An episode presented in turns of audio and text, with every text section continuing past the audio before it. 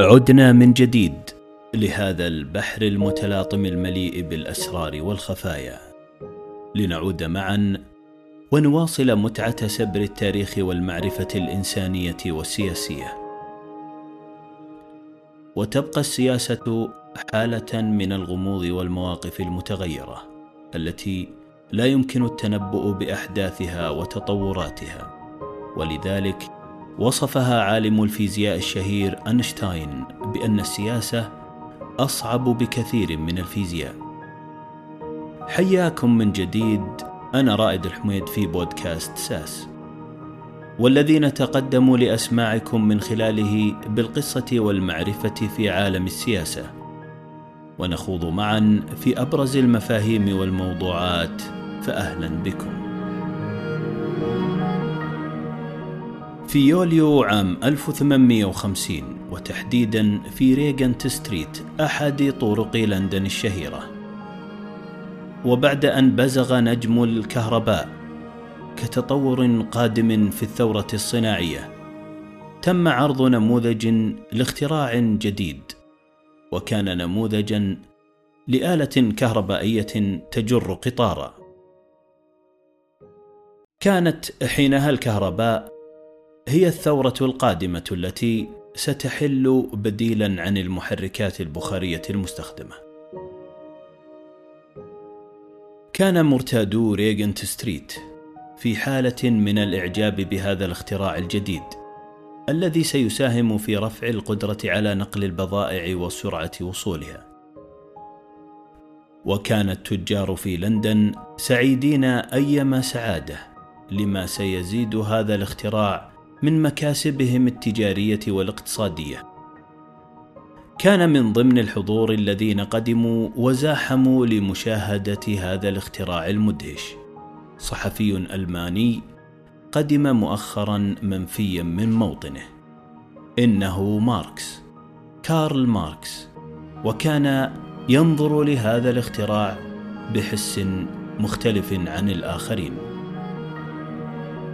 وهو يشعر أن هذه الثورة العلمية ستقلب المجن على تلك الطبقة المتحكمة، وأن هذا الشكل من الثورة الاقتصادية ستتبعها ثورة عمالية تنصف طبقة العمال الذين يقومون بالعمل الذي هو أصل هذه التطورات الصناعية، وأن الاكتشافات المتوالية ما هي إلا خطوات في طريق تغيير طبقي كبير. كان ماركس يؤمن بأن أي صراع موجود هو في الأصل صراع بين طبقات المجتمع، وأن العمل الذي تقدمه طبقة العمال هو السلعة الأهم في معادلة الإنتاج، وأن العمال هم الطبقة الأضعف كما فسر ذلك في مؤلفاته. ولا بد لسبيل لتغيير هذا الحال الذي يكرس من ظلم العمال.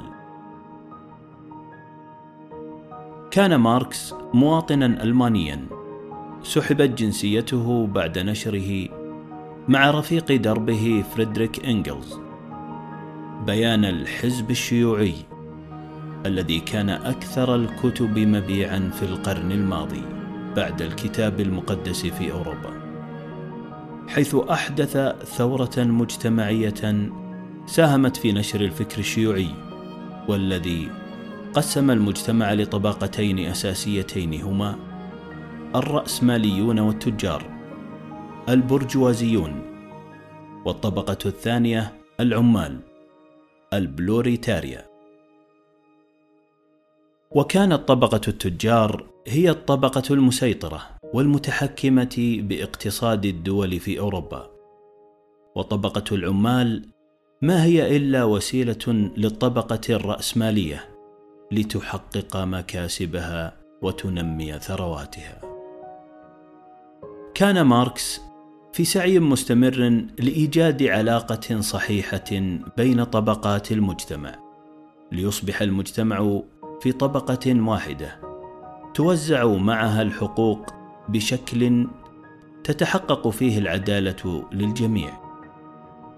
ومن هناك بدأ ماركس محاولة جادة لوضع تصور جديد لطبيعة الصراع الطبقي ومحاولة إعادة تعريف دور المال وما هي القيمة الحقيقية له، حتى وصل لمؤلفه الشهير رأس المال، والذي كان الركيزة الأهم في مسيرته الفكرية. أصبح فكر ماركس الاشتراكي قوة ضاربة تؤثر على المجتمعات الأوروبية، جعل الممالك تخشى منه شيئا فشيئا. كان يسعى لجعل كافة المصانع ملكا للدولة، ويتحقق بذلك شيوع الموارد العامة بين كافة العمال، ويلتغي معها التفاوت الطبقي. ولكن هل كان هذا الأمر ممكناً؟ أم أن ماركس كان حالماً بأمر لا يعلم منتهاه؟ بدأ شيئاً فشيئاً يكبر العمل على تطوير هذا الاعتقاد، وبدأ معه ماركس كأب روحي للعمال يمكن أن يلتف حوله ليكون المنقذ والمفكر للطبقة العاملة. بدأ شيئا فشيئا يكبر العمل على تطوير هذا الاعتقاد، وبدأ معه ماركس كأب روحي للعمال يمكن أن يلتف حوله ليكون المنقذ والمفكر للطبقة العاملة. وفي الرابع عشر من مارس عام ألف وثمانمئة وثلاثة وثمانين بكل هدوء وعلى أريكته مات ماركس، ولكن الشيوعية لم تمت.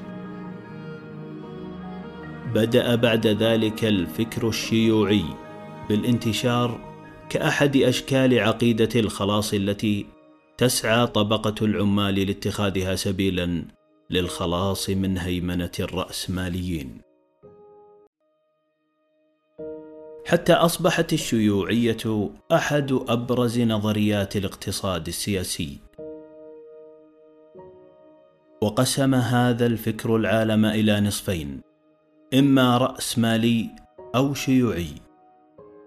وبدأت الأرض تستعد للمرحلة القادمة، وكأن العالم أمام حدث قادم. سقط القيصر الروسي في ألف وتسعمئة وسبعة عشر، وقامت أول ثورة شيوعية في القرن العشرين، حيث قامت على أفكار كارل ماركس بقيادة من فلاديمير لينين، رئيس حزب العمال الاشتراكي الروسي الذي تأسس على يده الاتحاد السوفيتي ليصبح معقلا للفكر الشيوعي عالميا، والذي رفع شعار الأرض والخبز والسلام. ثم تلته بعد ذلك الصين لتدخل النادي الشيوعي من خلال الحزب الشيوعي الصيني، وتوالت بعده عدد من الدول بعد أن قامت بها ثورات مثل كوبا وكوريا الشمالية وغيرها.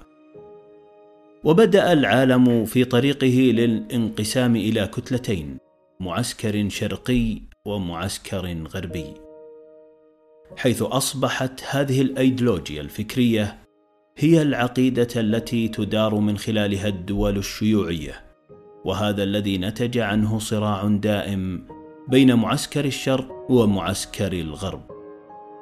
يقوم في الأساس على مبدأ العقيدة الفكرية التي تؤمن بها وتبني من خلالها قراراتها وتوجهاتها الهيكلية والاجتماعية والاقتصادية، والذي بدأت أشكاله الصريحة مع نهاية الحرب العالمية الثانية وبداية الحرب الباردة، وحتى سقوط جدار برلين الذي كان يفصل ألمانيا إلى نصفين، نصف شيوعي شرقي والنصف الآخر غربي ديمقراطي. لنقرأ هذا النص الذي تجاوز عمره مئة وخمسة وسبعين عاما، والذي ألهب شعور عمال أوروبا والعالم، وهو مقدمة بيان الحزب الشيوعي. شبح ينتاب أوروبا، شبح الشيوعية. ضد هذا الشبح اتحدت في حلف رهيب قوى أوروبا القديمة كلها، فلترتعد الطبقات السائدة خوفا من ثورة شيوعية، فليس للبلوراتيريين ما يفقدونه سوى أغلالهم، وأمامهم عالم يكسبونه. إن قوى أوروبا كلها أصبحت تعترف بالشيوعية كقوة. يا عمال العالم اتحدوا. وتندلع في بداية القرن العشرين الحروب العالمية، ثم تتلوها الحرب الباردة بين قطبي الرأسمالية والشيوعية، وهذا ما سنكشف شيئا من تاريخها وأسرارها في الحلقة القادمة. سؤالي لك عزيزي المستمع، هل كان ماركس بفكره الشيوعي منقذا؟ شكرا لاستماعكم، ويسعدنا مشاركة هذه الحلقة مع المهتمين بالقصة التاريخية والمعرفة السياسية. دمتم بود، ونلقاكم في الحلقة القادمة.